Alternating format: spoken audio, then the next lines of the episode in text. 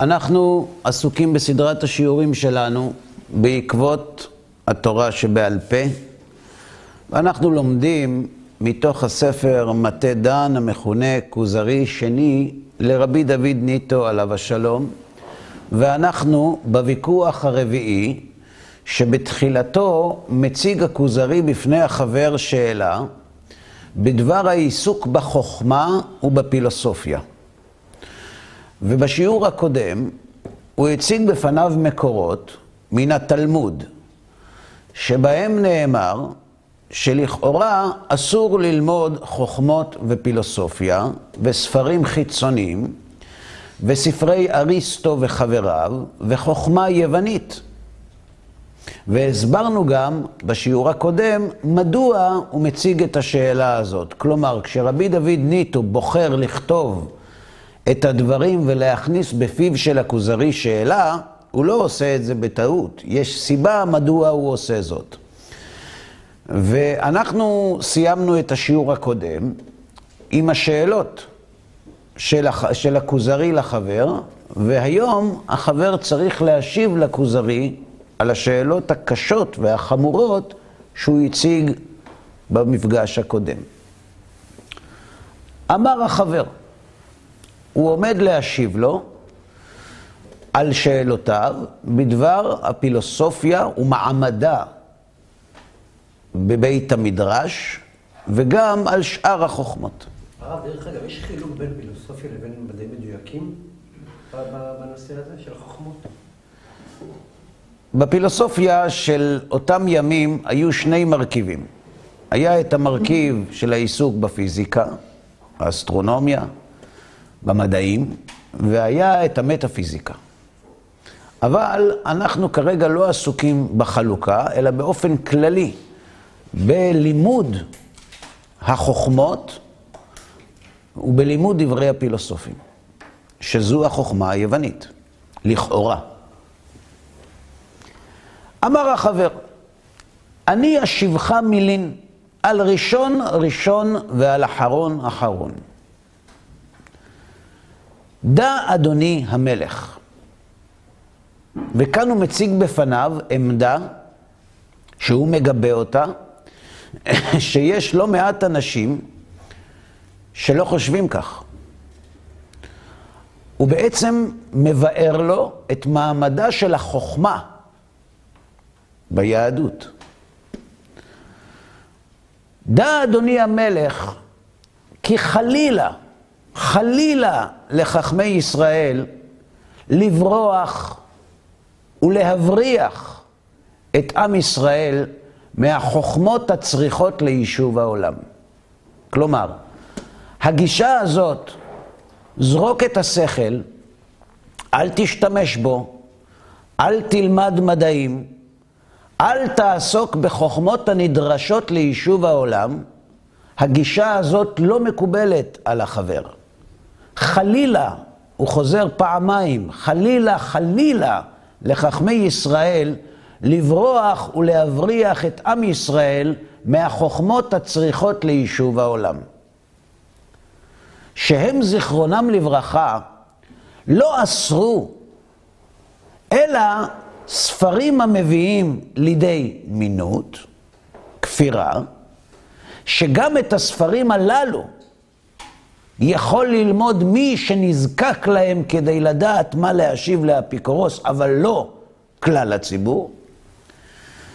הספרים שנאסרו בלימוד על ידי חכמי ישראל, אלו ספרים שמביאים לידי כפירה, מינות, או זנות, או בטלה מביאה לידי שיעמום. כלומר, ספרות שאין בה שום תועלת, ספרות של בטלה. רק את זה הם אסרו, אבל שאר החוכמות, אדרבה, החוכמות מצור ישראל נוקרו, ומימי יהודה יצאו כאשר הוכיח בעזרת השם. כותב החבר, לא יכול להיות שחז"ל יתנגדו לחוכמות הטבע. לא ייתכן שחז"ל ירחיקו את יושבי בית המדרש מלימוד החוכמות מסיבה פשוטה. החוכמות כולן יצאו מחוכמת התורה. אז אם החוכמות יצאו מחוכמת התורה, כפי שהוכיח, הוא אומר בעזרת השם, איך ייתכן שהיוצא מן הטהור טמא? לכן זה בלתי אפשרי, זה גם מנוגד לכל התפיסה של תורת ישראל, לברוח מהעיסוק בחוכמה. אגב, צריך לומר כאן, אתמול מישהי שלחה לי מייל, היא כתבה שהיא לומדת בסמינר בית יעקב, סמינר חרדי, והיא מקשיבה לשיעורים, ובתחילת השנה המנהלת של הסמינר אה, אה, סדרה להם סדרת שיעורים בנושא אמונה. היא כותבת שבסדרה הזאת שהיא שמעה בסמינר נאמרו דברים הפוכים לגמרי ממה שנאמרים בשיעורים שלנו, בדבר החקירה והאמונה וכו'. והיא דווקא מאוד מאוד התחברה לדרך הזאת, ומאוד מפריע לה שאומרים את ההפך הגמור ומבטלים את הדרך השנייה. אז מה נכון, היא שואלת? Okay. זו הייתה שאלתה. זה נקרא אוי לי מיצרי ואוי לי מיוצרי. לענות לנערה שמה שאומרים לה במסגרת החינוך שלה הוא לא נכון, זה אסור. כי הנזק שנגרם מזה הוא גדול מאוד. אבל להגיד לה שמה שאומרים לה הוא נכון, אני לא יכול. אז מה התשובה האמיתית? התשובה היא כך. בבית המדרש יש מקום לשתי הדעות. ובכל דעה, זו המצדדת באימות יסודות האמונה, וזו המתנגדת. לשתי הדעות האלה יש תומכים רבים מגדולי עולם. ולכן יש מקום לשתי הדעות האלה בבית המדרש. יש הדעה הזאת ויש הדעה השנייה. אז מה נכון? נכון זה מה שאתה חושב. נכון זה מה שהאישיות שלך מתחברת אליו. שאין אדם למד אלא במקום שליבו חפץ. במקום שליבו חפץ זה לא רק המקום הפיזי, זה גם המקום המופשט והרוחני. ולכן אי אפשר לומר שזו הדעה הנכונה, שהרי יש הרבה מאוד מגדולי עולם שמחזיקים בדעה השנייה. אז נכון שמי שמחזיק בדעה שהחקירה היא פסולה, טוען שאין מקום לשתי דעות בבית המדרש, אלא רק לדעה אחת. אבל מי שמחזיק בדעה השנייה, יכול להרשות לעצמו לומר שיש מקום לשתי דעות בבית המדרש. ולכן, אין אני יכול להשיב לך מה נכון יותר ממה, שאלו ואלו דברי אלוהים חיים. אגב, אני לא עניתי לה כך, כי לא רציתי לומר לה שהמנהלת שלה טועה. כי היא לא טועה. כי אם אני אשאל אותה, איך את אומרת דברים כאלה, הרי כתוב במפורש כך וכך, אז היא תגיד, יש לי מקורות. ולכן צריך להכיר בעובדה שיש שתי גישות, והן לא מוכרעות. נכון, תנועת החסידות הכריעה לצד האמונה הפשוטה והתמימה. אבל תנועת החסידות על כל גדוליה העצומים היא חלק מארון הספרים היהודי. ויש גדולי עולם אחרים שחשבו אחרת. לכן, השאלה הזאת היא פתוחה ואין דרך להכריע בה. ברור? כותב רבי דוד ניטו, לא ייתכן שחז"ל הגבילו את החוכמה לחוכמת התורה בלבד, ופסלו את החוכמה כשהיא עוסקת בתחומים אחרים. מה הם כן אסרו? הם אסרו לעסוק בחוכמה בספרות שמביאה לכפירה, שעל זה נאמר כל באיה לא ישובון, כי הנזק שנגרם מהעיסוק בספרי הכפירה הוא כל כך גדול שהוא בלתי הפיך. או בספרות שמביאה לידי תאווה וזנות שמביאים חטא, או בספרי בטלה. כי מי שעוסק בספרות בטלה מגיע לידי שיעמום, והשיעמום מביא לידי חטא. אבל בחוכמה שעוסקת ביישוב העולם, באסטרונומיה, פיזיקה, ביולוגיה, בוודאי שצריך לעסוק. והראיה, שהרי מפרק למד ח' של איוב, יש פה ספר איוב? עד פרק ממבט.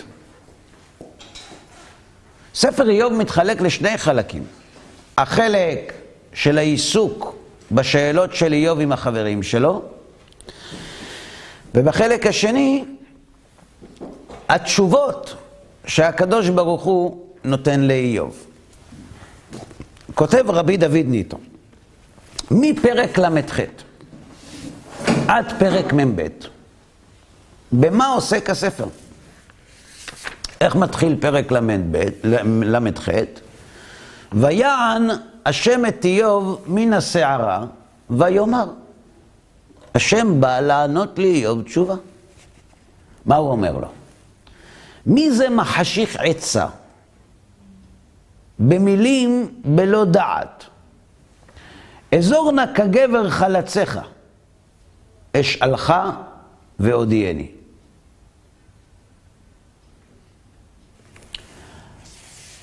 מי פה מדבר לו לעניין? מחשיך עצה, במילים בלא דעת. עכשיו תקשיבו. איפה היית? ביוסדי ארץ, הגד אם ידעת בינה. בסדר? על מה אדניה הוטבעו, או מי ירה אבן פינתה? על מה הוטבעו אדני העולם, יסודות העולם, או מי ירה אבן פינתה? מי הוא זה שהתחיל את הבריאה והניח את אבן הפינה לעולם כולו? בסומי ענן לבושו וערפל חתולתו, ואומר עד פה תבוא, למי? לים. ואומר עד פה תבוא ולא תוסיף, ופה ישית בגאון גליך, עמימך ציווית בוקר, ידעת שחר. תגיד, קרא לך שהדלקת את הבוקר פעם? המימיך ציווית הבוקר, ידעת שחר מקומו, לאחוז בחנפות הארץ וינערו רשעים ממנה, ירעדת פעם את האדמה, תתהפך כחומר, חותם והתייצבו כמו לבוש, הבאת עד נבחי ים, ובחקר תהום התהלכת, הנגלו לך שערי מוות, ושערי צל מוות תראה, התבוננת עד רחבי ארץ, הגד, אם ידעת כולה. איזה הדרך ישכון אור, וחושך איזה מקומו. ידעת כי אז תיוולד, ומספר ימיך רבים, עבדת אל אוצרות שלג ואוצרות ברד תראה. איזה הדרך יחלק אור, יפץ קדימה לארץ. מפילג לשטף תעלה ודרך לחזיז קולות, להמתיר על ארץ לא איש, מדבר לא אדם בו. היש לה מטר אב, או מי הוליד עגלי טל? מבטן מי יצא הקרח, וכפור השמיים מי ילדו? והוא כותב לו פה סדרה של שאלות, מפרק למ"ח עד פרק מ"ב. אם איוב היה רוצה לקבל תשובות לשאלות שהשם שאל אותו, איפה הוא ימצא אותם? במדעי הטבע. איך נהיה קרח? איך יורד גשם? איך זורחת השמש? זאת אומרת, כשהקדוש ברוך הוא פונה לאיוב, מה הוא אומר לו? אתה מדבר דברים שאין בהם טעם. מחשיך עצה, במילים בלא דעת. תגיד, איך העולם עובד, אתה יודע? אם אסור לדעת איך עובד העולם, למה השם שואל את איוב אם הוא יודע?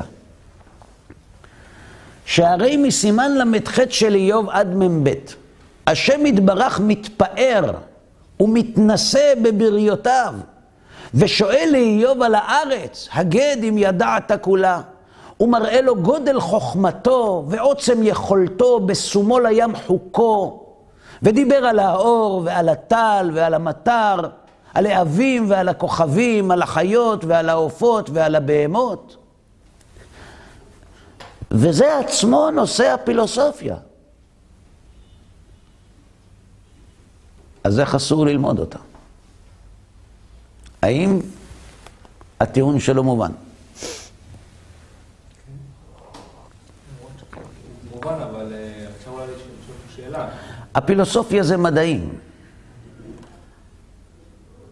הפילוסופים העתיקים עסקו, נכון, גם במטאפיזיקה, אבל הם עסקו גם, או בעיקר, או גם, תלוי, בטבע, בלהבין את העולם. הם רצו להבין את העולם גם במובן שמעבר לחומר, אבל הם עסקו גם בחומר. היום יש חלוקה, יש מדענים ויש פילוסופים. הפילוסופים הם תיאורטיקנים, הם עוסקים בפילוסופיה של המדע. ויש את אנשי המדע שיושבים במעבדות ועושים מחקרים. אבל בימי הביניים ובעת העתיקה, הפילוסוף כלל בתוכו את כל סוגי ההתעניינות. אז למה שזה יעשו? אז אם יש צד מינות בפילוסופיה, טוב, את זה אסור.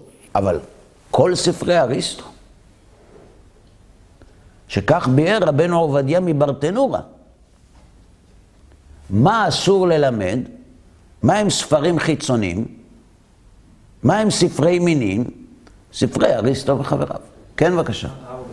כל השאלות שהוא שאל אותו, גם הפילוסופים עצמם לא יודעים לענות עליהם. כלומר, זו שכבה של שאלות שהיא אפילו מעל הפילוסופיה, כי אי אפשר להגיע אליה. למה? השאלה אם העולם נברא או קדמון. מי המצאת אבן פינה הראשונה? זאת אומרת, האם העולם נברא? או לא? ברגע שאומרים שמישהו ירה אבן פינתה, אז יש יורה. ויש אין, ויש יש. אז איך תדע? אם לא תלמד. ברור.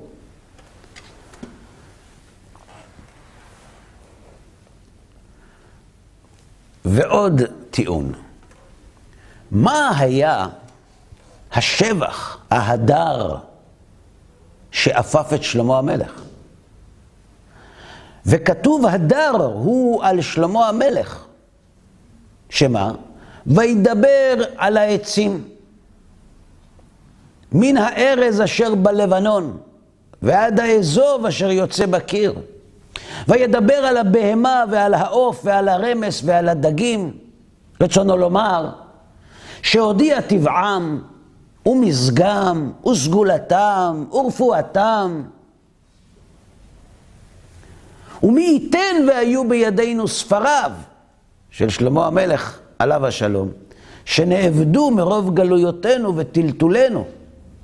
למה זה כל כך חבל? כי אם היה לנו, ובכן לא היינו צריכים להספיק בילדי נוכרים. למה אנחנו נדרשים לחוכמה של הפילוסופיה ביישוב העולם?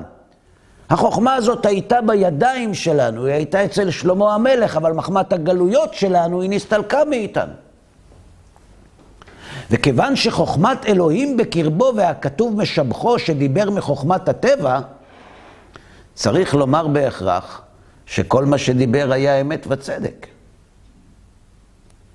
זאת אומרת, אם אנחנו אומרים שהשם נתן חוכמה לשלמה, והאלוהים השרה שכינתו על שלמה, והוא עסק בחוכמות האלה, חייבים לומר שמדובר בחוכמה אמיתית. דהי לא תימה אחי, אם לא תאמר כך, אחי יעלה על דעתך, שהכתוב ישעה על דברי שקר וחלומות והבלים ומשבחו עליהם. אם החוכמה הזאת היא שטויות, אז כשרוצים לשבח את שלמה, במה משבחים אותו? היו צריכים לשבח אותו בחוכמתו האלוהית, בבנייתו את המקדש. במה משבחים את שלמה? שהוא היה מדען, שהוא הכיר את הטבע על בוריו, מי המדבר עד הדומם. כן, בבקשה. אולי בעצם, אני שואל פה שאלה, אולי בעצם השאלה מי חוקר, דבר אחד אם שלמה המלך חוקר את זה, שיש לו יסודות חזקים ביהדות, לעומת מישהו שהוא גוי שהוא חוקר, ואז בחקירה של המלך. אז עכשיו אתה, אתה רוצה לעשות חלוקה. אתה אומר, יכול להיות שאין בעיה עם המחקר, השאלה מי הוא החוקר. יכול להיות. אנחנו לא עוסקים כרגע בחוקר, אנחנו עוסקים כרגע בחוכמה. האם היא פסולה או לא? האם היא חיובית או שלילית? האם היא כפירה או אמונה? איך אפשר לשבח את שלמה המלך עליו השלום, במה שאתם מבקשים לטעון שחז"ל אסרו? השאלה שלו ברורה. חס ושלום, אלא ודאי שלא דיבר בהשערה באלמה. הוא לא סתם ניחש ניחושים ומשלי שועלים. אלא שלא דיבר בהשערה באלמה כדרך הפילוסופים, אלא במופת חותך, באופן שלא יהיה מי שיוכל להכחיש דבריו. הוא גם הוכיח את חוכמתו במופתים שכליים. לכן לטעון שהחוכמה או העיסוק בחוכמת הטבע או בחוכמה העוסקת ביישובו של עולם היא דבר פסול? קשה מאוד להגיד. כך משיב החבר לכוזרי. רגע, ו- ומה לגבי אריסטו והכופר?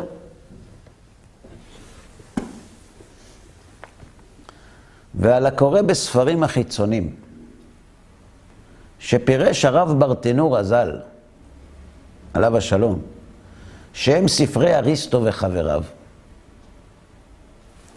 מה, זאת אומרת, אין, אין, אין פה מקום למשחק, זאת אומרת, זה ברור מדי.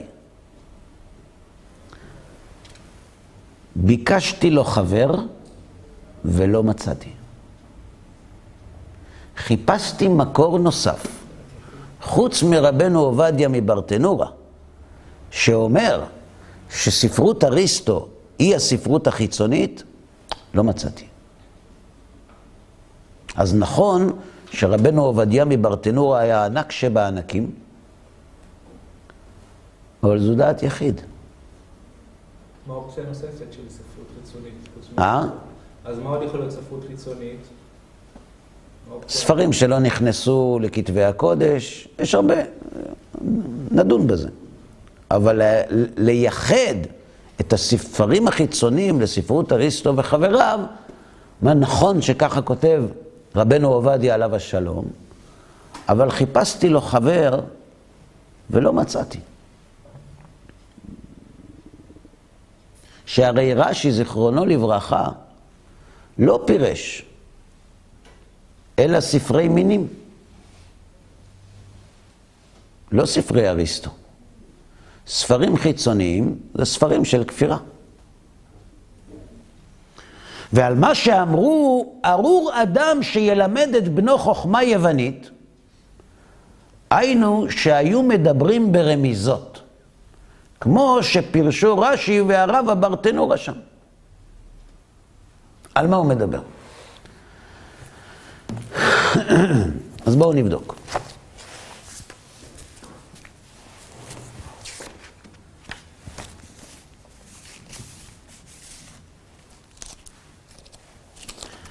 מה המקור של האיסור ללמוד חוכמה יוונית? אפשר לקבל מסכת סוטה בבקשה?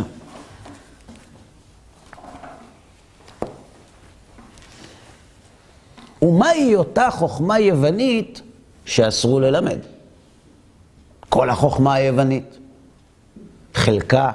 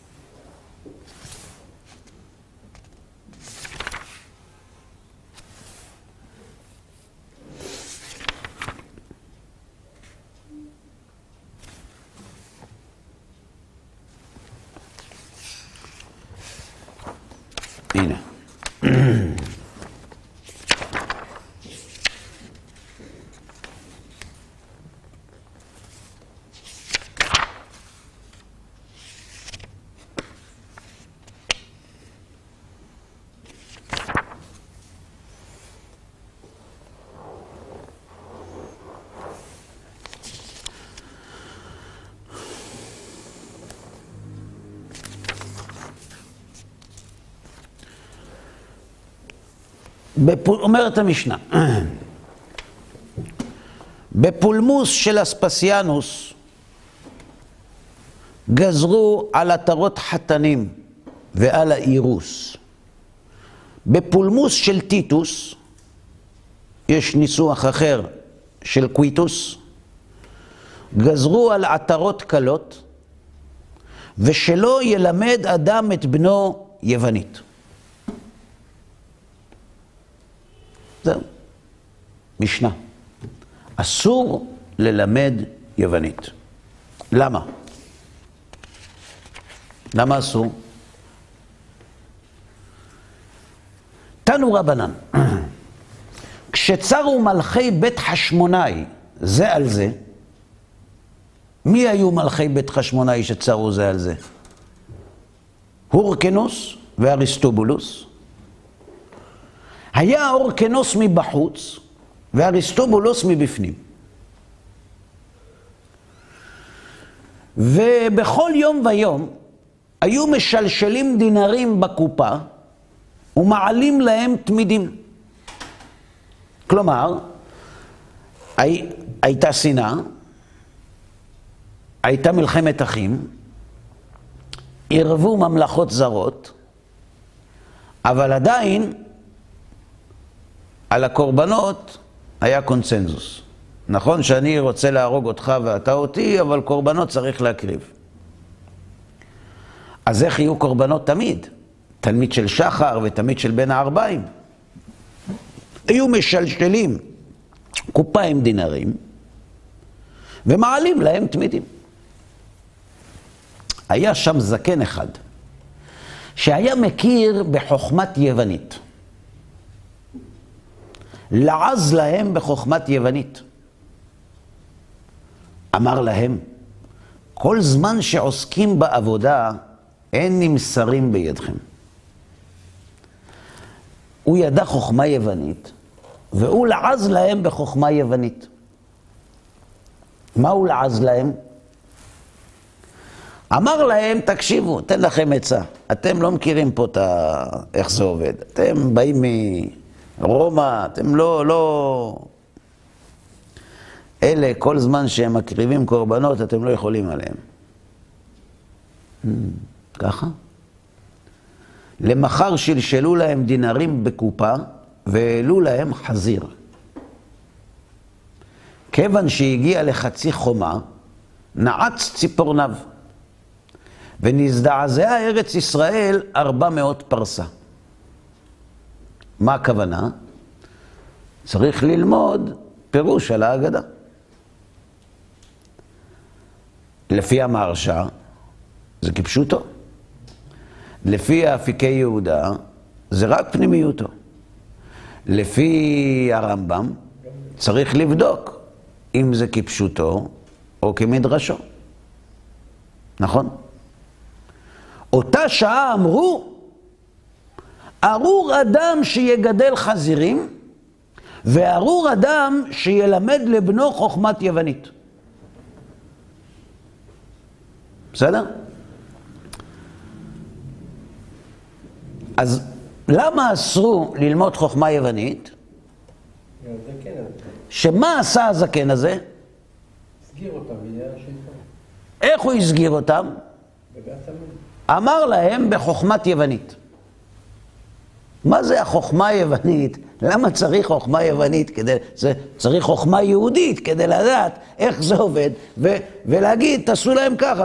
מה, ומה זה לעז להם בחוכמה יוונית? זאת אומרת, צריך להיות פילוסוף בשביל זה. הלאה.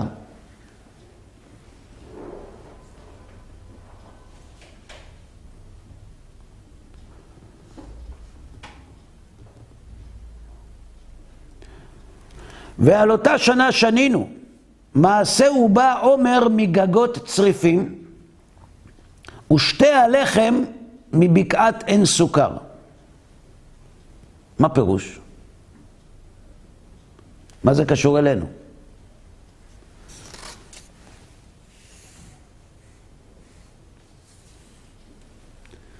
שאותה שנה החריבו החילות את הזרעים, אומר רש"י, שבסביבת מדינת ירושלים, והוא צריך להביא אותה שנה את העומר מגגות צריפים.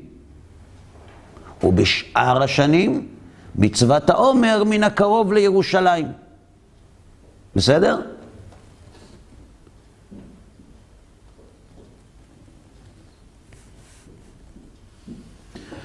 אומרת הגמרא, והעם הרבי, בארץ ישראל לשון סורסי, למה לי? מה זה לשון סורסי? אז רש"י מסביר, זה או לשון ארמית או לשון יוונית. אלא היא לשון הקודש, היא לשון יוונית. ואמר רב יוסף בבבל לשון ארמי, למה? אלא או לשון הקודש או לשון פרסי. על זה עונה הגמרא, לא. לשון יוונית לחוד, חוכמת יוונית לחוד. בסדר?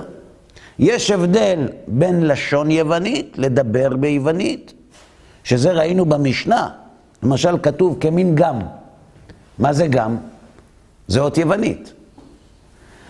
אז הגמרא אומרת, יש הבדל בין לשון יוונית לבין חוכמה יוונית.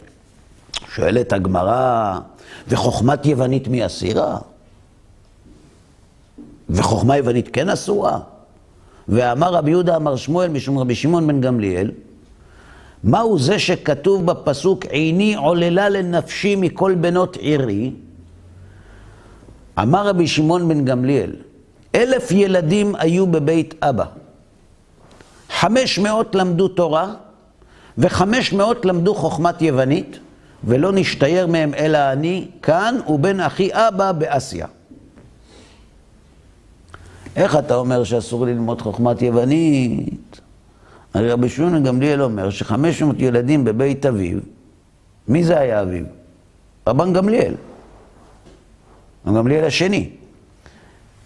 למדו חוכמת יוונית. לא לשון יווני, חוכמת יוונית. אז למה אתה אומר שאסור? את הגמרא שני, שני של בית רבן גמליאל. בית רבן גמליאל שונים. למה? דקרובים למלכות אבו. ולכן, מפני שהם קרובים למלכות, התירו להם חוכמה יוונית.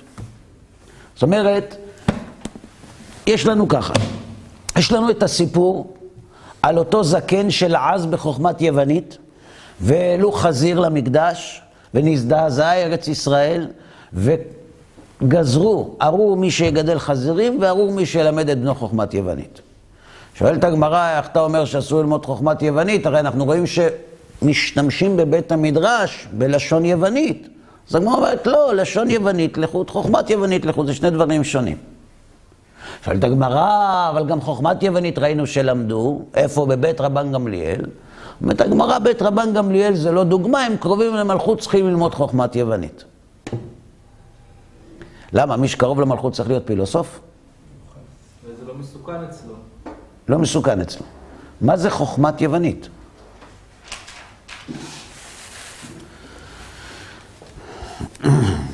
אגב, בירושלמי יש סיבה אחרת למה אסור ללמוד חוכמת יוונית. כתוב בירושלמי, שאלו את רבי יהושע אם מותר ללמוד יוונית. וענה, ילמדנה בשעה שאינה לו יום ולא לילה. למה? שנאמר והגית בו יומם ולילה. אז יש לך חובה ללמוד תורה, אלא מה? אתה לא יכול ללמוד כל היום, אז תלך לעבוד.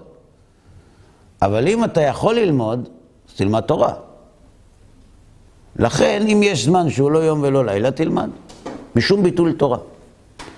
ואז שאלו שם, אם כן, לא ילמד אדם את בנו אמנות, שהרי הוא מתבטל על ידי כך מלימוד תורה.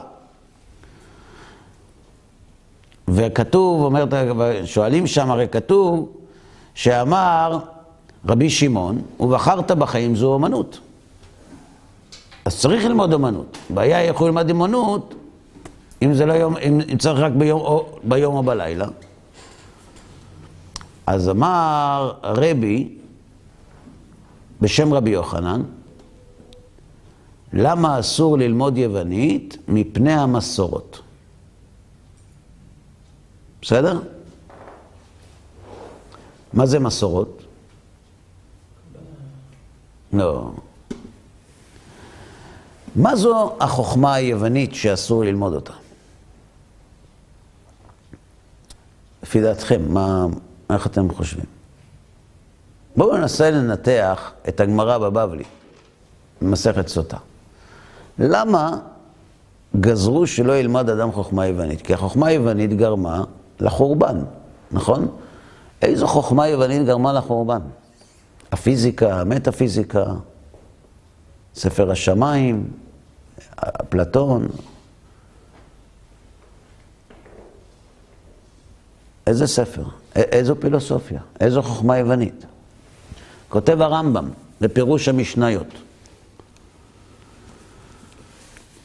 יוונית, רוצה לומר חוכמה יוונית. לפי שהיו מכניסים את הרמזים שבדיבור, וכן דברים שאינם כפשוטם, אלא יש להם עניין נסתר, חוכמה. והיה אצל היוונים דברים מהן אלה המיוחדים אצל אומה זו שמשוחחים בהם מה שרוצים, כאין רמיזות וחידות. זאת אומרת, חוכמה יוונית זו הייתה חוכמת דיבור מסוימת, שבני האדם היו מדברים ביניהם ברמזים ובחידות. למה? כדי שהשאר לא יבינו מה הם מדברים. מין שפת סתרים כזאת. וטעם איסור דבר זה, למה אסור ללמוד את חוכמת דיבור הסתרים? לפי שבזמן בית שני צר אחד ממלכי בית חשמונה אל ירושלים, והיו אנשי ירושלים משלשלים להם למחנה קופת דינרים בכל יום, ונותנים להם בהם שני תמידים לקורבן, והיה שם איש היודע אלו הרמזים שהמציאו היוונים, ודיבר עמהם.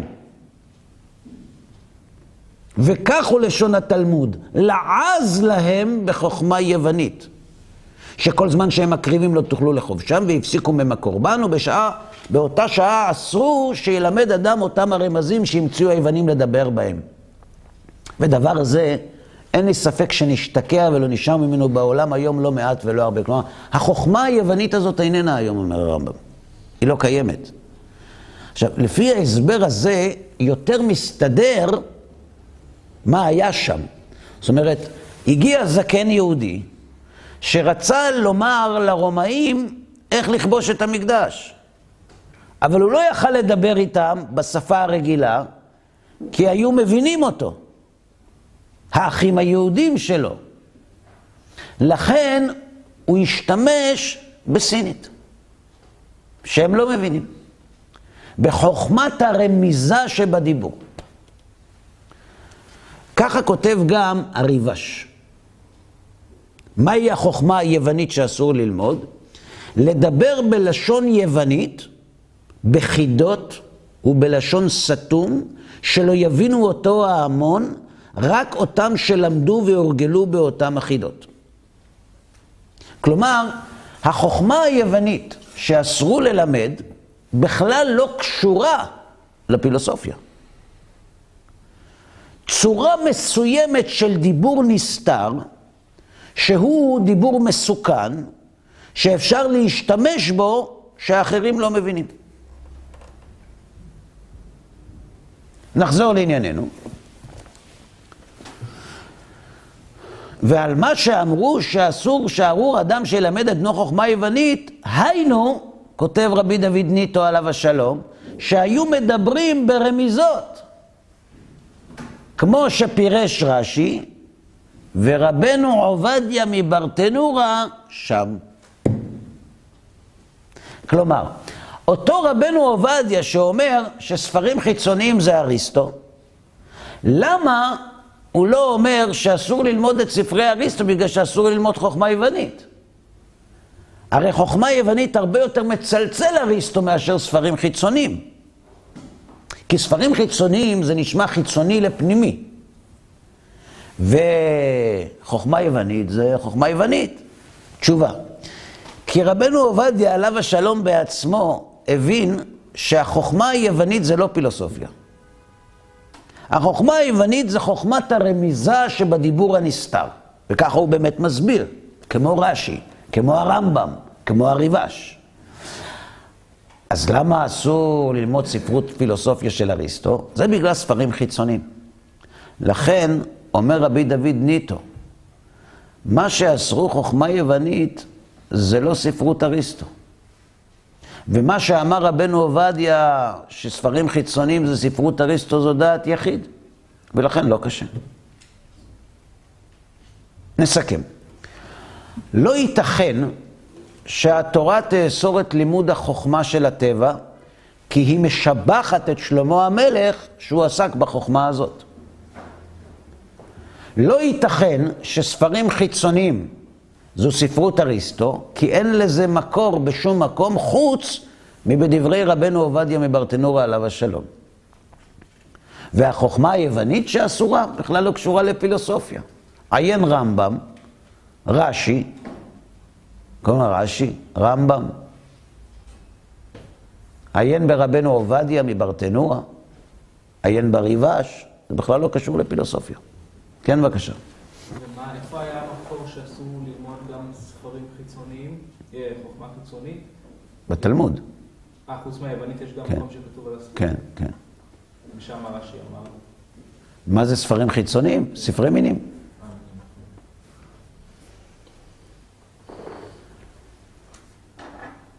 ועל החרם שהטילו הרשב"א והחכמים הבאים על החתום. אם ככה, אם הכל מותר, למה הרשב"א החרים את לימוד הפילוסופיה. על איזה לימוד פילוסופיה הרשב"א מדבר? על איזה פילוסופיה? מה היא כללה הפילוסופיה הזאת? מה היא כללה? בואו נראה מה היא כללה.